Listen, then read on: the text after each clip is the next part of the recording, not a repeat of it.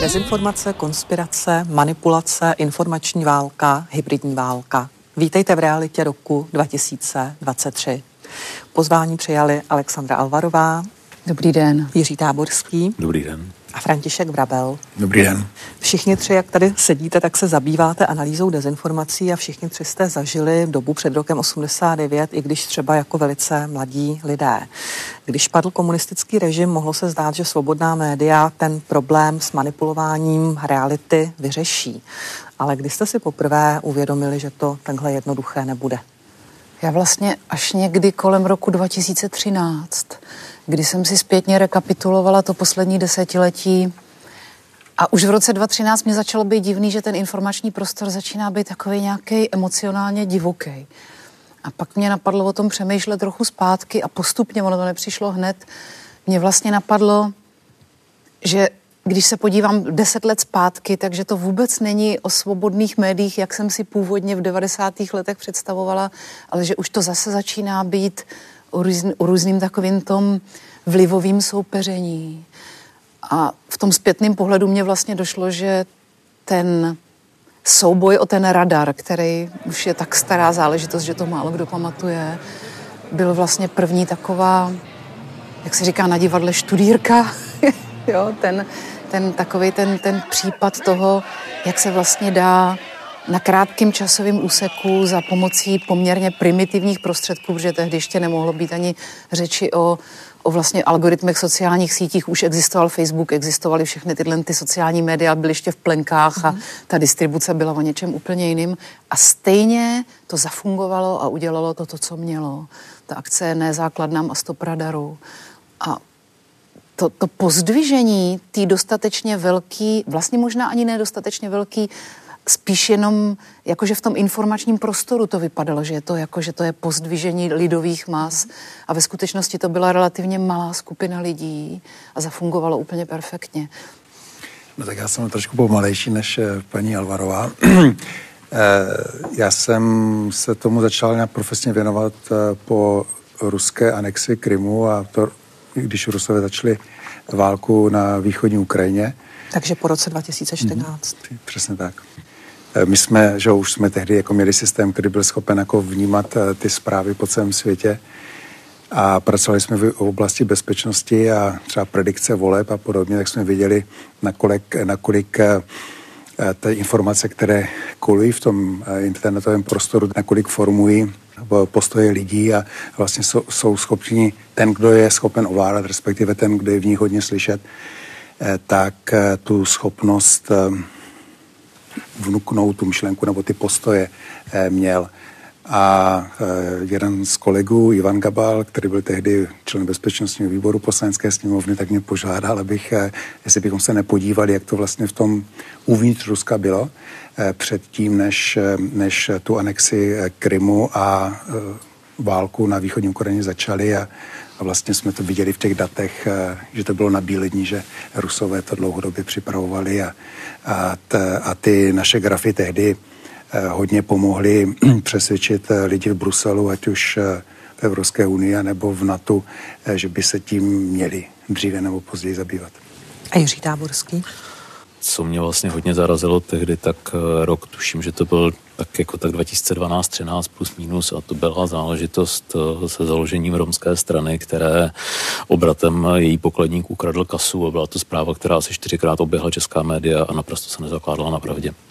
Takže vlastně místo, aby ta média křížově ověřovala ty zprávy, tak vlastně přebírala ten nesmysl a šířila ho dál. A ono se naštěstí poměrně jako rychle ukázalo, ale i tak vlastně už to dávno bylo v povědomí ta zpráva.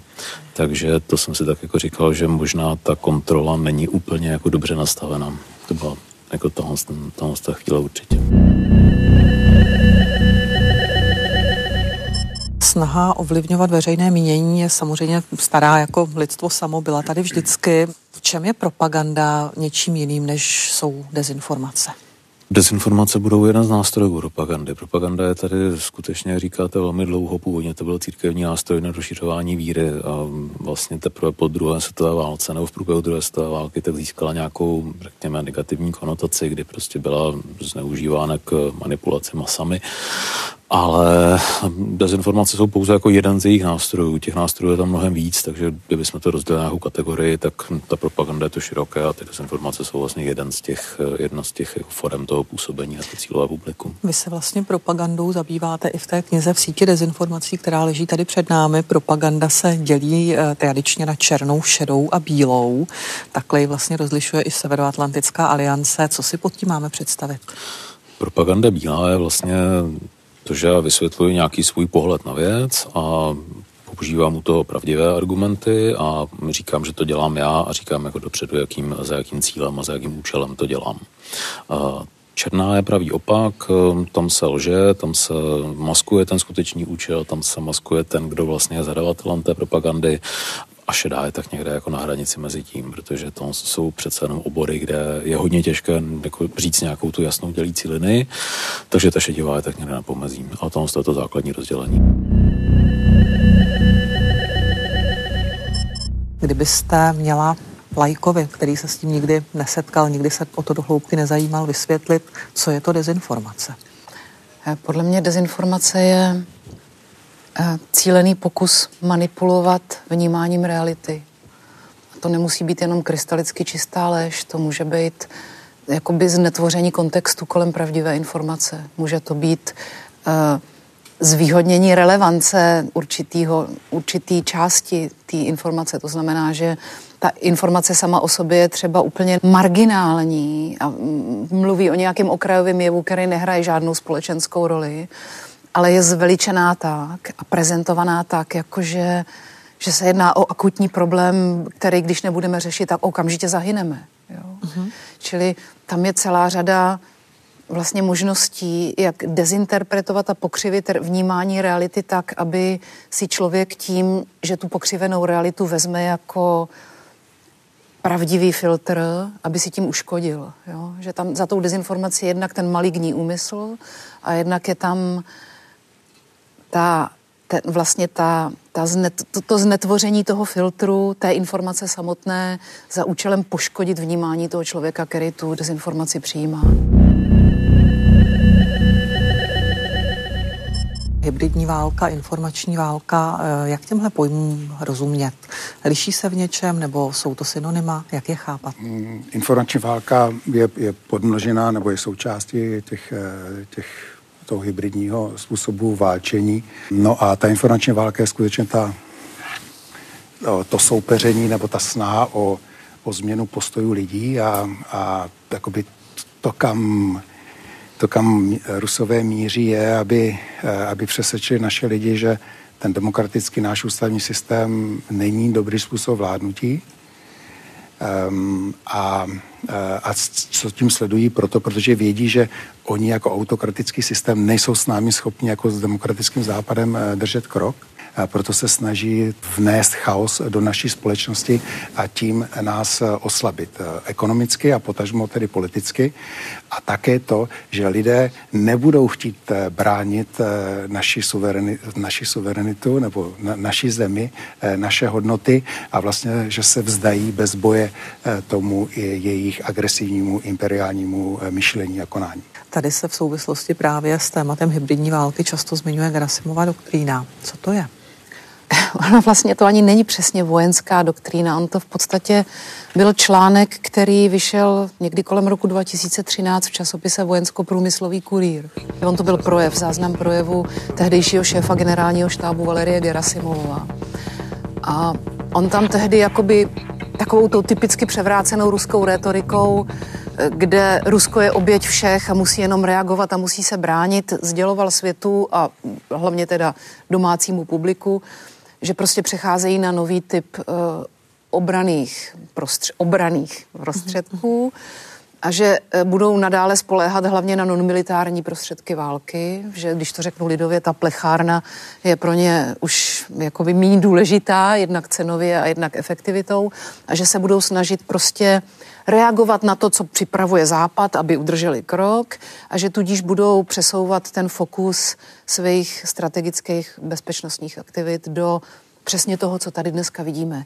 Do distribuce informací, do vlivových operací, do, uh, uh, já nevím, získávání starého dobrého kompromatu jako za studené války, do psychologických operací, prostě všechno to, v čem získali za studené války tu, tu, tu obrovskou kompetenci, která jim nikdy nezmizela, ta nikam neodešla. Ale navíc k tomu ještě přibyly přibyla ta výhoda za ty obrovské peníze, které oni vydělávají na ropě a na plynu, si nakoupit západní digitální know-how. A to bohužel přesně udělali. Hoax, fake news, deepfakes, co to je? Hoax je vyloženě nějaká poplašná zpráva, která, je, která není založená na pravdě. Uh, deepfake se využití moderních technologií, to znamená jsem schopen vytvořit video, kde to vypadá, že nějaký člověk um, skutečně existující něco říká, nicméně on to nikdy neřekl, jenom to v tom videu tak vypadá. Je možné napodobit hlas toho člověka, to se všechno víceméně děje, děje se to buď to za účelem, uh, jak tady už několikrát padlo, nějakého přesvědčování změn postojů, Děje se taky v oblasti kriminální, kdy prostě někdo někoho se snaží přesvědčit, aby někam poslal třeba peníze a použije k tomu hlas, dejme tomu nadřízeného člověka v telefonu a tak dále. Takže to jsou, to jsou jako různé formy, různé formy téhož. Je to vlastně o tom využívání různých eh, komunikačních kanálů, různých technik. Máme před sebou na stole řadu knih. Jednou z nich je kniha Průmysl lži, což je bestseller, eh, který jste napsala vy. Proč tenhle název? Co je to průmysl lži? Ten vznikl z úmyslu ukázat, že vlastně stará dobrá doba propagandy je pryč. Že vlastně se potýkáme s něčím, co tu nikdy předtím nebylo a to je, to slovo průmysl je asi nejblíž tomu vyjádření toho množství, v jakým se vlastně v moderní době pracuje s distribucemi, s distribucí poškozených informací. Já jsem chtěla nějakým způsobem tím titulem upozornit na to, že už se nepotýkáme jenom se lží jako s fenoménem, ale že největším problémem je ta převaha, ta, ta převaha v tom informačním prostoru, že vlastně kdo ovládá ty klíčové průmyslové celky, když to řeknu starým jazykem, kdo ovládá ten, ten přístup k distribuci informací, ten vlastně řídí tu společnost jako takovou, protože to včelí, ten včelí roj má nějaký přirozený systém distribuce informací.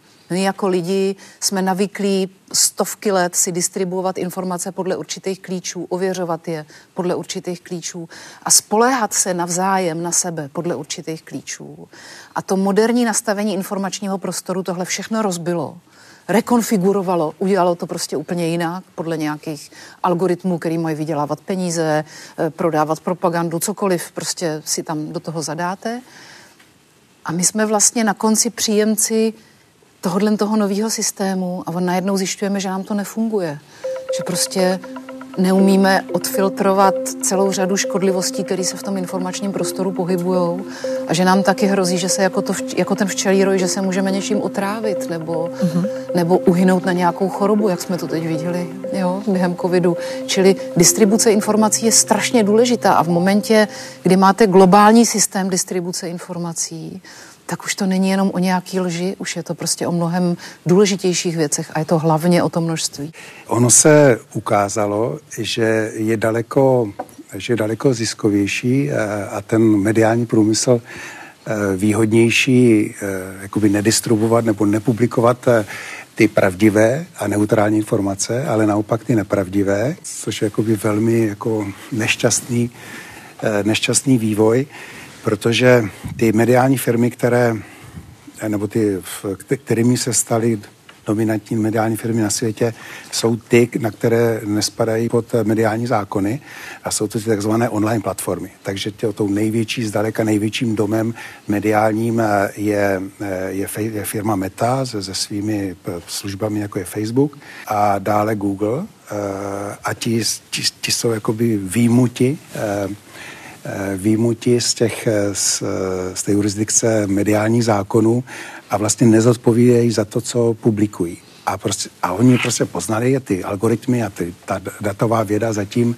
eh, poznala, že, že je lepší rozšiřovat ty, ty, ty zprávy, které tu, tu společnost poškozují, protože získávají lepší pozornost, nebo lépe získávají pozornost těch uživatelů a, ti, a ty platformy je můžou déle exponovat eh, a více exponovat reklamou. Ta média zcela naprosto dominantní jsou právě tyhle dvě firmy na světě eh, a někteří k ním ještě daleko horší, jako se k ním blíží, jako třeba ruský telegram, eh, tak to jsou firmy, které jako zadělávají na to, abychom, aby se nám ta demokracie úplně rozložila a stali jsme si autokratickými společnostmi. Ne, základ nám!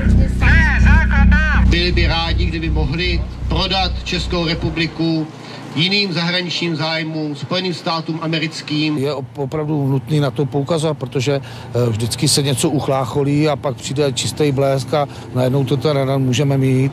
Často se vlastně lidé z bezpečnostní komunity shodují v tom, že jedním z těch zlomových momentů byl přesně ten boj o radar v Brdech, který tady už zmínila paní Alvarová. Ono se to vleklo několik let, od roku 2006 do roku 2009. Dá se říct si dneska s odstupem doby, že to v podstatě byla vlivová operace? Skoro úplně přesně tak.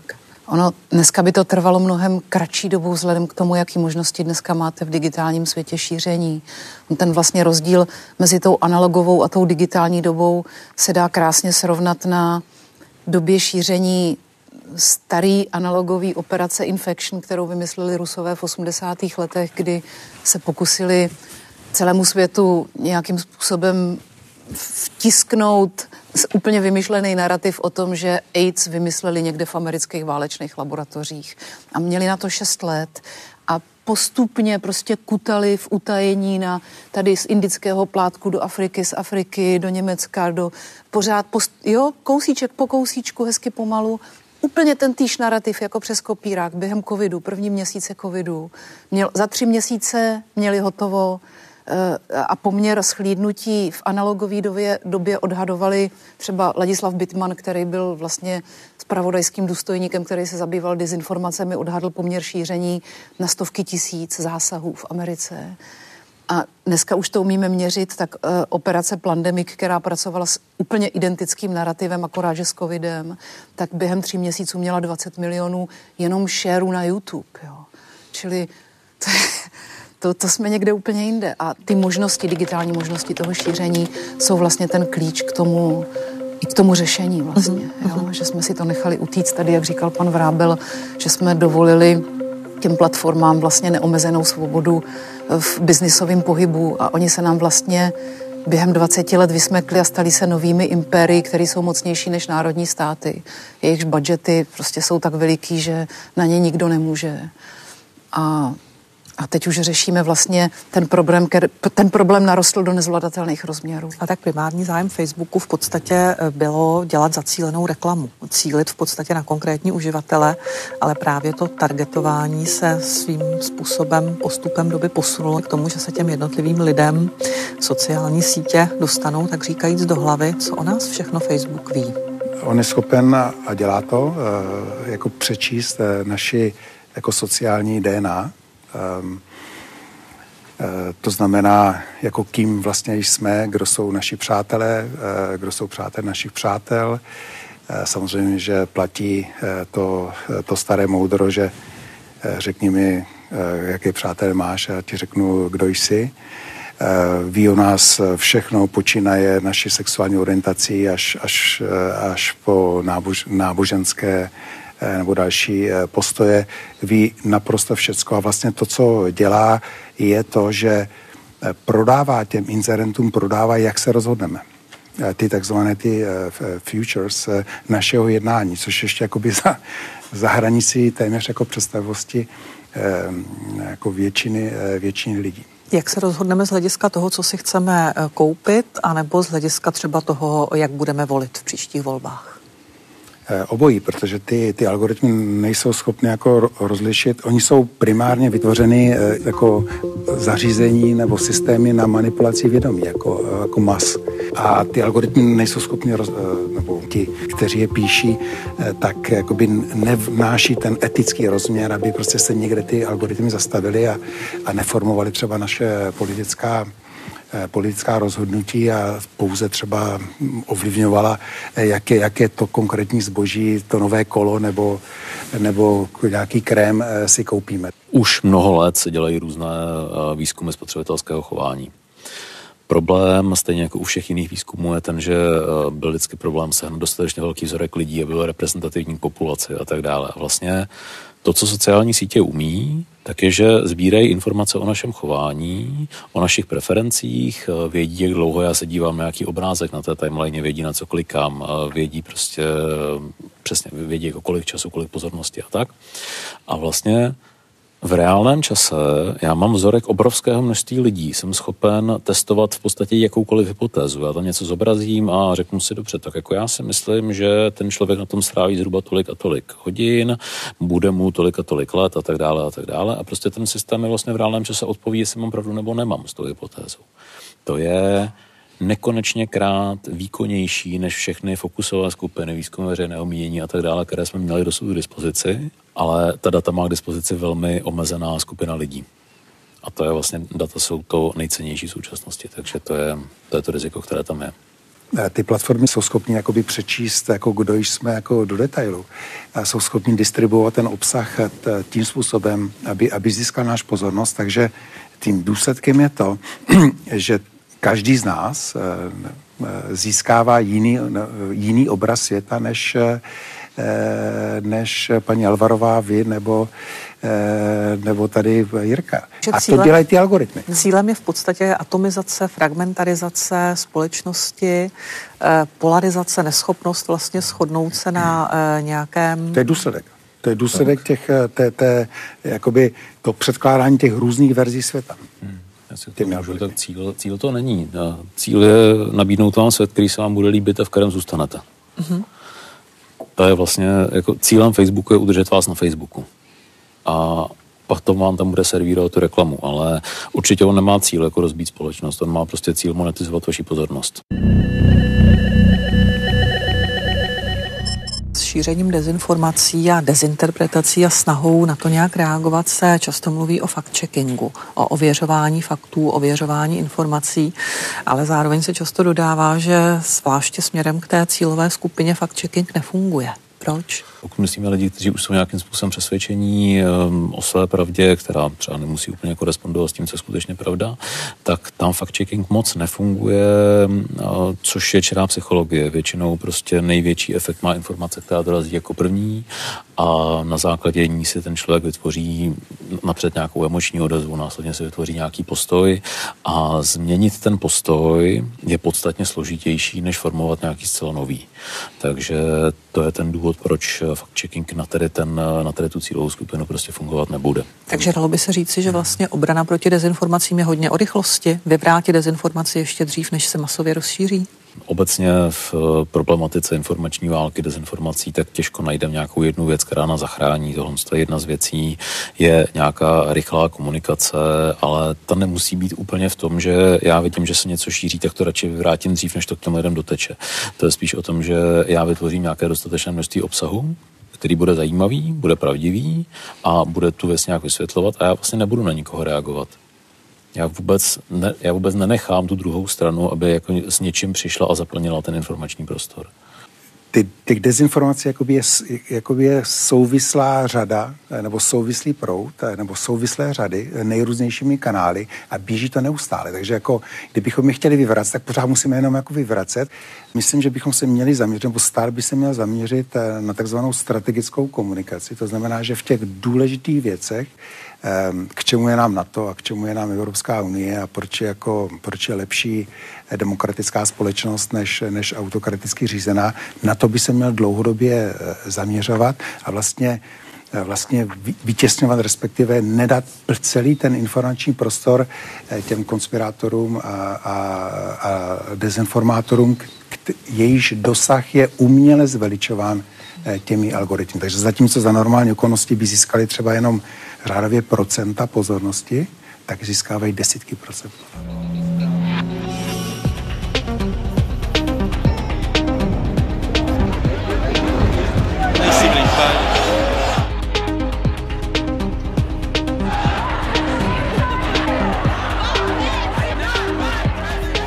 Pojďme ještě do nedávné historie. Brexit ve Velké Británii, zvolení Donalda Trumpa prezidentem ve Spojených státech a naopak jeho neúspěch vlastně v další volbě, kdy jeho stoupenci v podstatě odmítali uvěřit, že skutečně eh, ty volby prohrál.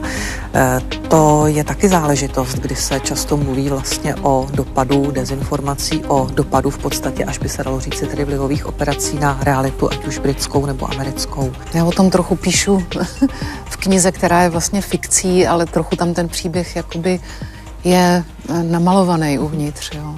Tady už se nebavíme o vlivové operaci, tady se bavíme o takzvané long game. To byla dlouhodobě připravovaná strategie, kde se v určité chvíli potkali zájmy eh, extremisticky zaměřených amerických a britských miliardářů se zájmy ruského organizovaného zločinu a ruské státní politiky a ještě možná některých dalších států, kteří do toho vlaku potom nastoupili na poslední chvíli, jako Saudská Arábie a další.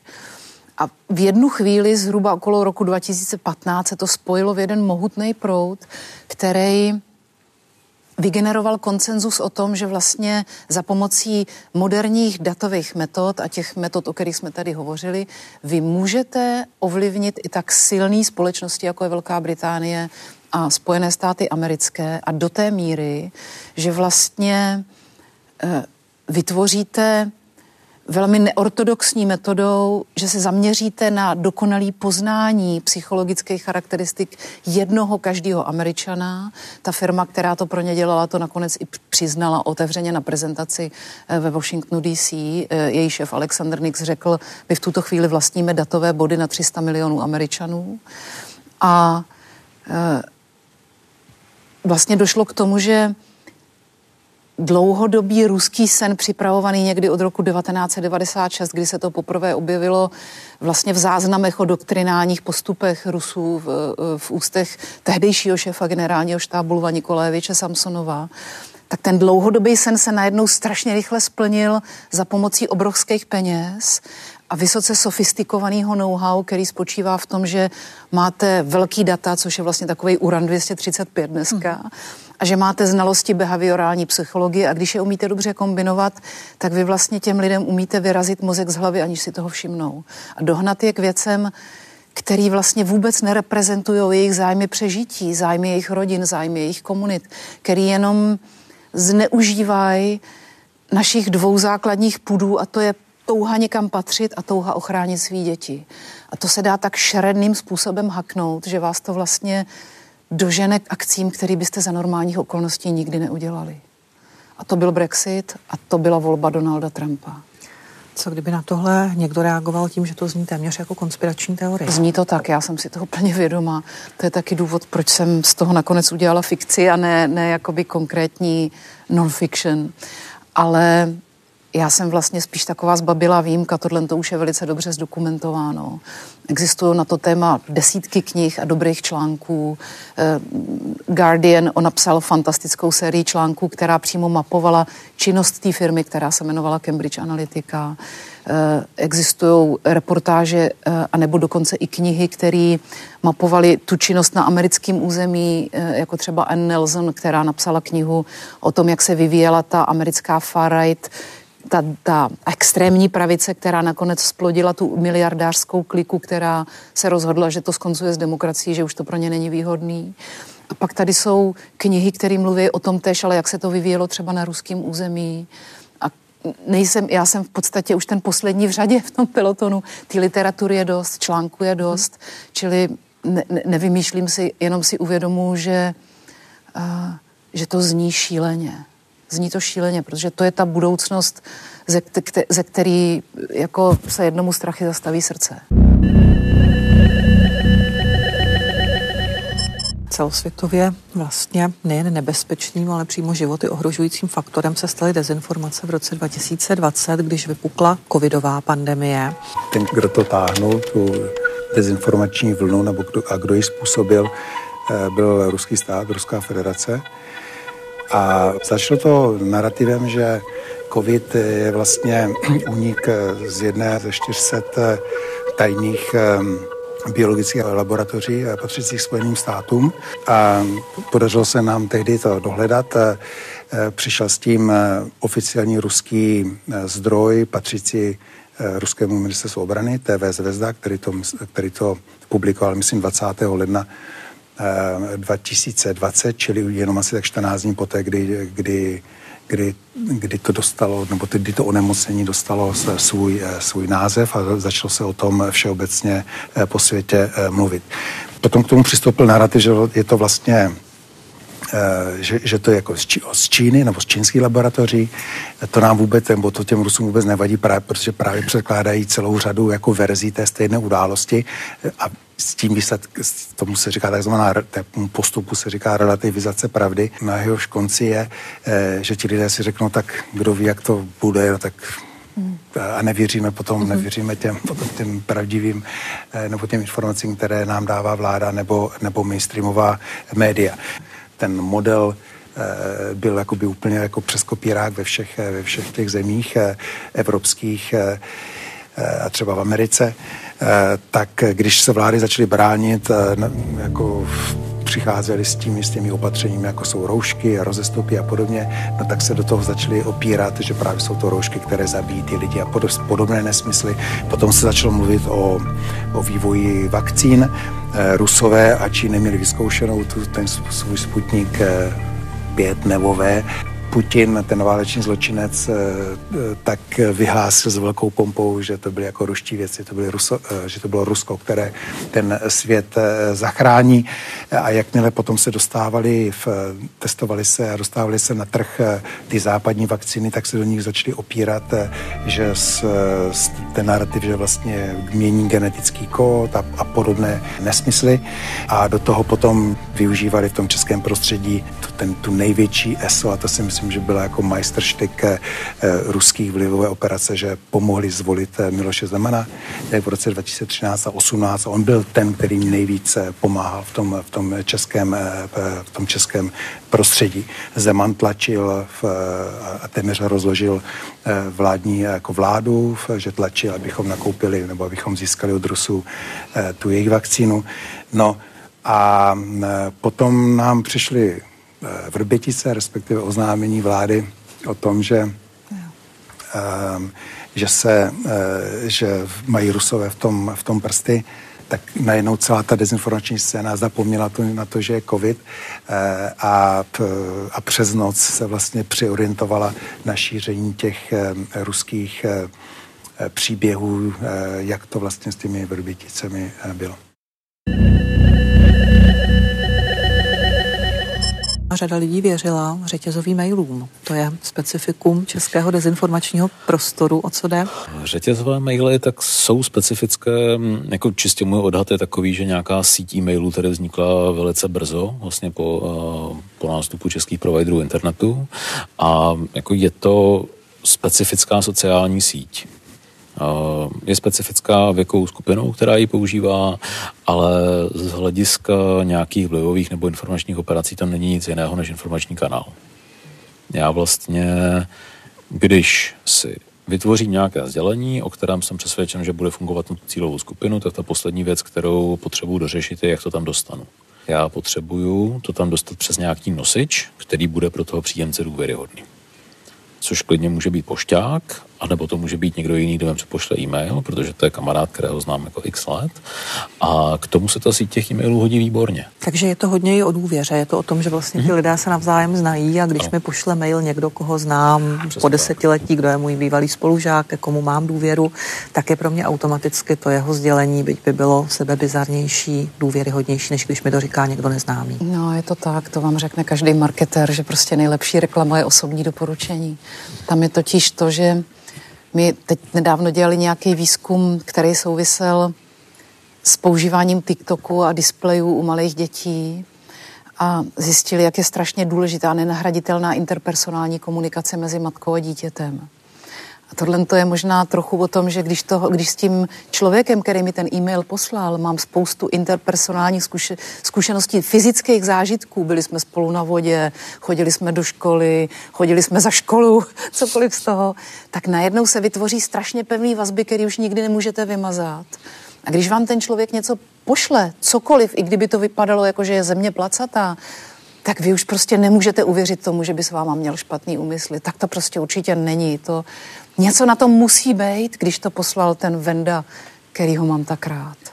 A prosím, podívejme se na to ne z pohledu jako jednotlivou mailu, jako takhle, jak, jak, se to, jak to paní Alvarová popsala divákům, ale když bych já dostal ten e-mail, já je dostávám jako pořád, skoro každý den, a vlastně ty jsou plné těch konspiračních teorií, ty jsou plné těch dezinformací, takže mě to prostě formuje to moje postoje. Jo, ty kapičky. Ty, no. no. V tom, je ten, v tom je ten problém. Není problém v těch jednotlivostech, ale v té soustavnosti.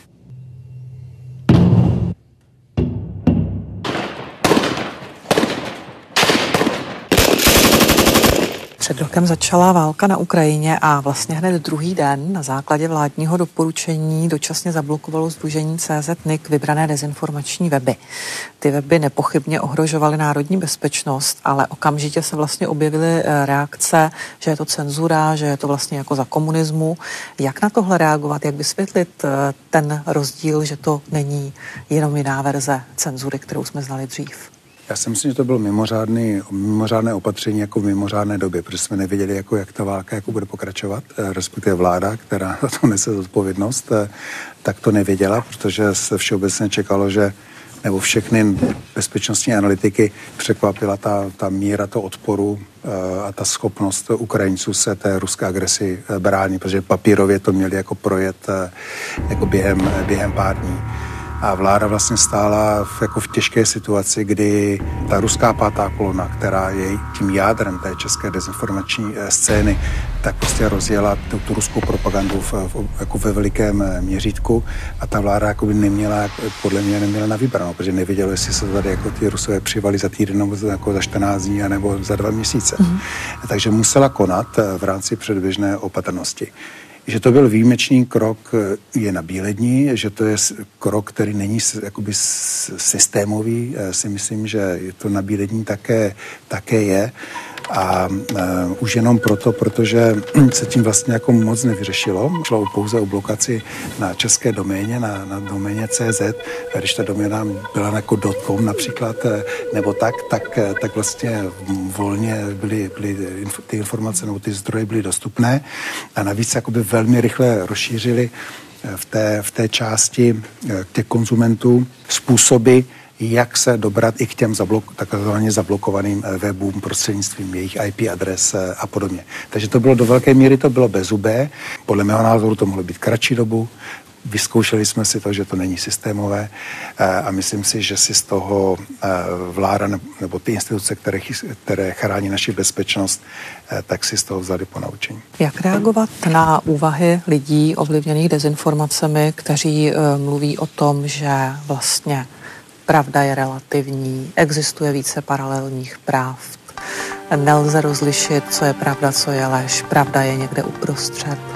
Eh, jak reagovat v podstatě na tenhle ten způsob uvažování, který už je ve velké části českého prostředí docela silně zakořeněn? U těch vlivových operací, těch psychologických operací, ne těch jednotlivých dezinformací, ale to, té nepřátelské propagandy, jejíž cílem je zničit naši ústavnost, tak prostě každým dnem získáváme jako menší prostor a menší možnosti se tomu, se tomu bránit. A doufám, že eh, že vláda a ta politická elita, teďka nemyslím jenom vládu pěti koalice, pěti koalice eh, ale myslím tím jako opoziční strany, do té doby, než si to jako uvědomí, eh, tak, tak budeme tahat za kratší konec a máme zmenšující se šanci, že se nám ten problém podaří vyřešit.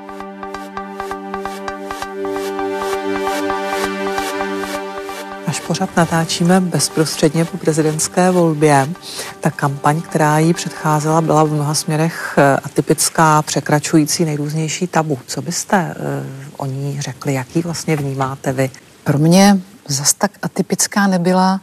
Byla vlastně jenom jakoby prodloužením nějaký křivky, nárůstové křivky, kde vlastně neustále přibývalo a zdokon, přibývalo toho zdokonalování se v těch špinavých metodách. Jo. To už jsme, my už jsme tohle to vlastně viděli, základ tohohle trendu jsme viděli v několika kampaních předtím.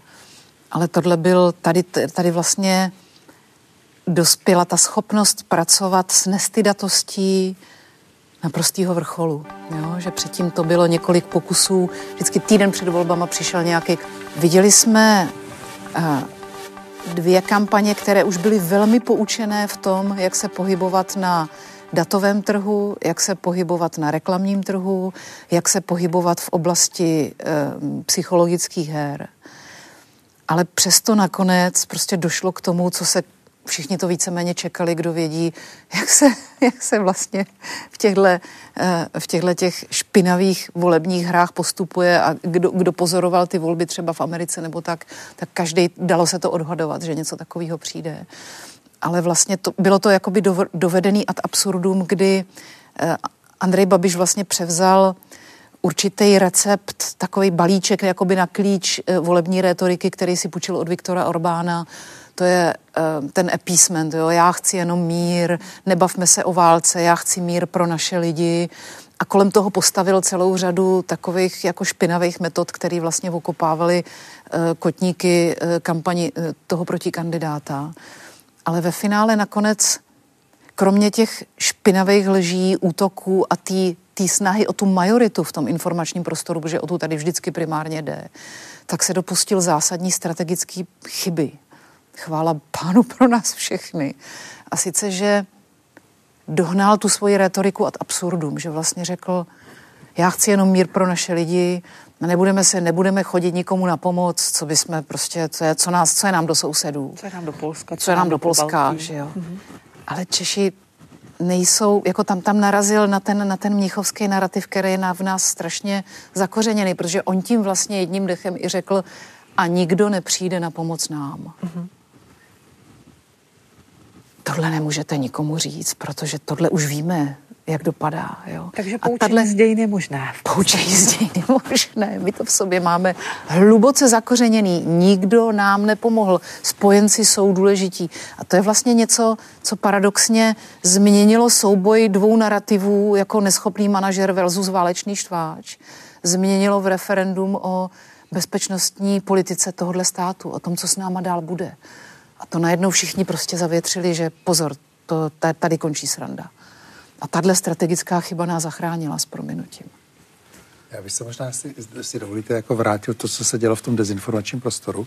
Tam byla totiž jako zajímavá dynamika. Dezinformační scéna až, až do druhého kola nepodporovala eh, pana Babiše a tím jejich jednoznačným favoritem byl eh, pan Bašta. Ehm, a to takže, jako, to, takže velmi. Eh, tím hlavním, tím hlavním tou osobou, kterou se snažili jako očernit, eh, tak byl pan generál eh, Pavel, nyní zvolený prezident ehm, a to prostě po ním jako jela kanonáda. Jakmile se začala zvedat v preferencích paní, paní Nerudová, tak se, ten, tak, se ten, tak se ta střelba jako otočila i, i, směrem, i směrem k ní a to vlastně těsně, řekněme, dva, tři týdny před, eh, tou, před tím prvním kolem, kdy bylo jasné, že ty preference pana Bašty jsou jako velmi nízké a že prostě zanedbatelná šance, že vyhraje, tak opatrně jako se začalo, tak začali jako připravovat půdu pro to druhé kolo. A když potom po, po, na začátku druhého kola, po té jeho památné Babišové, pana Babiše konferenci a vlastně to, to vykopnutí těch, těch, těch témat, tak se celá dezinformační scéna ve všech jejich kanálech ostře postavila za, nebo jako jeden muž a jedna žena se postavila za, za ty argumenty a ty narrativy eh, pana Babiše a naprosto brutálně útočila proti, eh, proti nyní zvolenému prezidentu eh, Vypadá, jako kdyby se dezinformační scéna nějak koordinovala. Všechno tomu nasvědčuje. Ty, ty, ty, klíčové, osoby, ty klíčové osoby, ty, ty takzvané uzlové body, tak uh, tam, tam jsou jako linky směrem do Ruska. Takže je to jednoznačně z vašeho pohledu prosazování zájmu Ruské federace v českém prostoru? Jednoznačně část lidí to dělá v, jaksi v žoldu nebo v nějakém ideologickém vleku, nebo že jsou prostě zaháklí už uh, směrem k, těm, k, k té ruské zločinné politice, kterou oni považují za správnou. Um, a druhá část lidí hraje v té ruské terminologii roli užitečných idiotů. Hmm. Nemluvím o těch, jakoby o těch desítkách procent lidí, o ty bych samozřejmě si nikdy nedovolil nazvat užitečnými idioty, ale těmi, těmi desítkami osob řádově, které, které formují tu dezinformační scénu. Jak čelit eh, vlastně eh, dezinformační válce? Jednak na individuální úrovni, na úrovni třeba rodin, mezilidských vztahů, kdy v podstatě i třeba prezidentská kampaň opravdu rozdělila, eh, rozhádala jednotlivé rodiny. A jak tomu čelit na celospolečenské úrovni? Tak jak já to vnímám, tak vlastně, když se podívám na ty narrativy, o kterých jsme se tady bavili, tak jejich takovým společným znakem je to, že oni jdou proti něčemu. Oni nebývají pozitivně definované. Chtějte tohle, je to fajn. Ne. To metodicky jste proti něčemu, což je nějaká jako agresivní reakce proti něčemu být. A je víc teorií, jak vzniká agrese. Jedna z nich je, že vzniká z nějaké frustrace. A já si myslím, že jako zajímavé by bylo sledovat nějakou míru frustrace u lidí, kteří jsou nějak jako ovlivnitelní dezinformace nebo je častěji konzumují, protože odtud si myslím, že vyvírá ta nespokojenost. Pokud jsem s něčím nespokojen, tak prostě mám vyšší pravděpodobnost, že budu proti, že budu něčemu nedůvěřovat, že se proti něčemu postavím. A my jsme si zvykli v té veřejné debatě tu frustraci jako omezit na nějakou materiální frustraci, že jako to je podstatně, podstatně širší, širší spektrum věcí.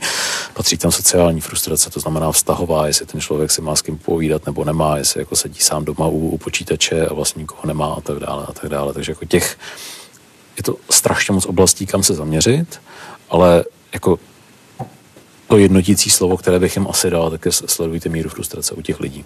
A to i na té individuální úrovni, ale i na té, řekněme, celospolečenské.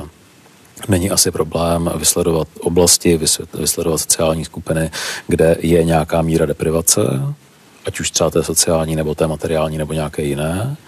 A tu bych potom začal odstraňovat.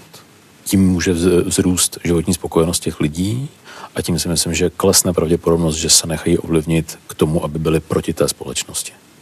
Já bych asi zkusila to rozdělit na dvě roviny.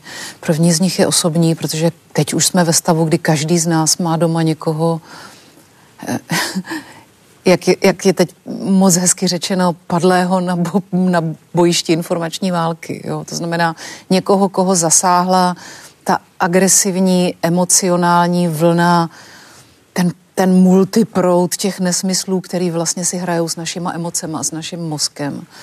A, a, a proto každý už máme doma za sebou nějakou tu debatu, kdy ty tomu vůbec nerozumíš, já jsem konečně pochopil, jo.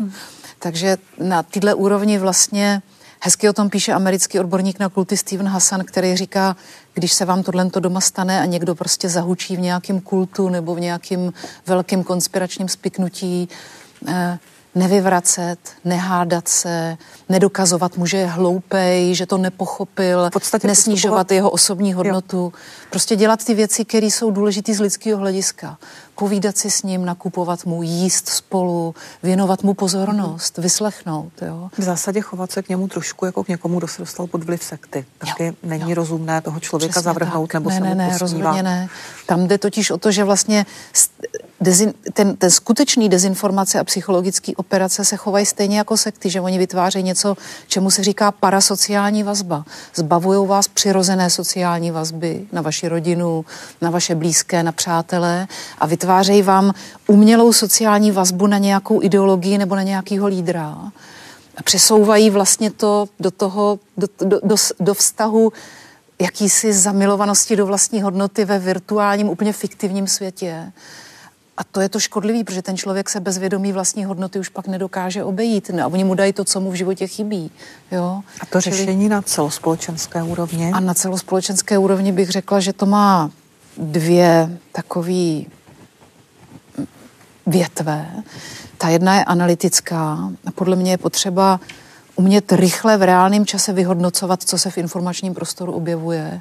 V řádu hodin, nikoli v řádu dnů nebo týdnů. A jakmile prostě vyběhnou první známky toho, že se tady objevuje něco, co už dneska odborníci umějí kvantifikovat a umějí vyjádřit v podstatě něco, co bych nazvala já laicky toxický narrativ mm-hmm. nebo toxický mem, cokoliv, co vlastně souvisí s tou informační válkou, tak v tu chvíli je tady ta druhá větev a to je schopnost reagovat uh, klidnou, dobře saturovanou komunikací, kde jsou dobře rozdělené role a k tomu patří možnost a schopnost získat tu převahu v informačním prostoru. A to si ten stát musí umět osvojit. Mm-hmm. Musí chápat, že existuje schopnost ovládat nebo přizpůsobit si znalost algoritmů, existuje nějaká marketingová schopnost výroby virality, existuje schopnost pracovat s klasickýma reklamníma nástrojema, a pak je tady ta, ta tradiční strategická komunikace, o který furt nikdo nechce slyšet, ale ta je tak strašně důležitá. Pan Vrábel. Já myslím, že obrovskou zodpovědnost má nyní zvolený prezident eh, Pavel. Z tradice eh, český prezident nebo československý prezident, český prezident je, je, má obrovskou autoritu do společnosti dovnitř a jak prezident Zeman se vlastně podpořil ten růst, nebo on, on byl jedním z těch hlavních hybatelů rozvoje dezinformací nebo té dezinformační scény a podporovatelů Eh, tím esem v rukávu, eh, tím zesilovačem těch, těch, toho ruského nepřátelského působení, tak eh, pan zvolený prezident Pavel má nyní šanci působit opačně, Eh, ne tím rozbíjením, ale tím budováním, budováním těch mostů, aby ať svými činy a to, co bude, to, co bude dělat, že vlastně vyvrátí, nebo lidé uvidí, že všechna ta, ta špína, která se na ně házá, že, ne, že nebyla pravdivá, že bude svým příkladem. A pokud, eh, pokud to dokáže, a vypadá to, že má k tomu všechny předpoklady, eh, tak to může mít velký pozitivní dopad do společnosti a ti lidé, kteří jsou nějak tak jakoby na pomezí, že ještě nejsou jako úplně propadli tomu konspirativnímu jinému pohledu na svět, tak eh, se nám je podaří zachránit. A nebudou z nich padlí na bojišti informační války? A, a už vůbec nepadlí na, na ruské frontě. Jak byli strašeni. V této chvíli se loučím s vámi i s dnešními hosty. Děkuji jim za jejich názory a těším se na shledanou u některé další historie CS.